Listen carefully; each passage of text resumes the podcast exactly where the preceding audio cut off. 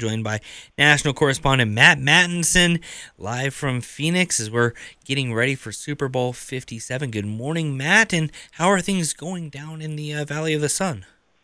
Good morning. Good morning. Uh, things are going great. Certainly crowded. I mean, Arizona is known for having its population grow around this time of the year with the climate and the golf and all that stuff. But you know, when you add the Super Bowl, it just adds it, adds it tenfold. And granted, most of the visitors are from Philadelphia and Kansas City for for the, and they're only here for about the week. But uh, with that said, a lot going on this week and weekend, and certainly a fun atmosphere leading up to the big game. Absolutely. And there's a number of storylines that, of course, you know, if we haven't been paying attention so far, really, you know, congratulations. You're doing pretty good as far as staying away from media, living under that rock. But uh, what are some of the big things to uh, continue looking for when it comes to uh, Sunday's game? Well, uh, this game is very evenly matched. There's no question about it. Both teams very evenly matched coming in. The Eagles and Chiefs finished. Eagles and Chiefs finished the year 16 and three, and that's including the postseason. Both teams are number one seeds. And one stat that really uh, sticks out: ESPN tweeted this a few days ago. This is really something.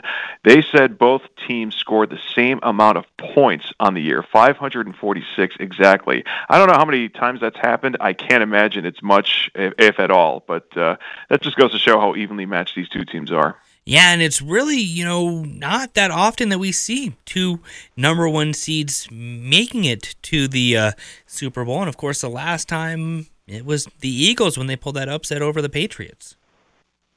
Yeah, absolutely, and that was uh, that was a pretty close, high-scoring one as well, and that was their first Super Bowl title in franchise history, which was just about oh about five six years ago. So uh, there's they it's been a while. It hasn't really been too long since they've been to the big game. On the other side, Kansas City, this is their third Super Bowl in five years. They lost to the Buccaneers uh, their last time out. They won it in Super Bowl 54 against the Niners. So uh, they're both teams are ready to to get a ring. Absolutely, and of course, you know the festivities are planned as well. I know uh, everyone's looking forward to Rihanna at halftime. the The preparation though has uh, really been going on for now months, and uh, we're hearing that this might also be one of the safer Super Bowls as well. And of course, Phoenix really knows how to put on an event like this. No stranger to hosting the big game.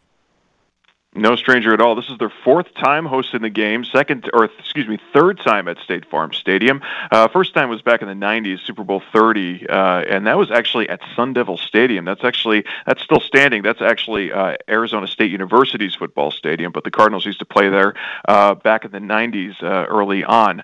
But uh, no, this is the fourth time hosting. They've been really working at this probably for the last year, ever since last year's Super Bowl really wrapped up. The committee got together. They started started planning out, out all the security measures, all the road closures, all the festivities, where they're going to be, and all that stuff. So this is uh, this is just another another big event for them, and they're used to it. Absolutely, and of course, you know, there's always you know the the kind of fun prop bets, things like that going on. What are some of the more uh, fun aspects that you've seen or heard about leading up to uh, Sunday's affair?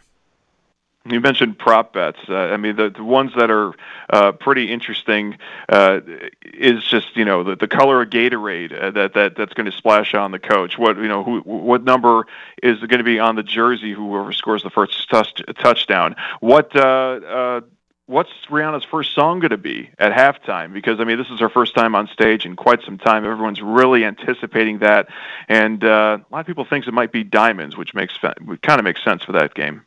A little bit, yeah. I think that would be good. I also I've seen a lot where maybe you know she could come out with Slade, kind of looking at a lot of her uh, set lists, you know, from when she has performed. That usually seems to be kind of her go-to opener. So with the, kind of the all eyes on, that might be more of a comfort zone for her as well. That's true. That's true. There's no question about that. And she could pull some some surprises as well. And I think a lot of people also are looking forward to who's on, on who she's going to bring onto stage as well. I mean, we see a lot of surprise guests at halftime shows. So I think this will be this one's going to be one to remember. That's absolutely. Sure. Yep. And of course, we know guaranteed one of the uh, Kelce brothers is going to walk away with a ring coming up uh, Sunday night.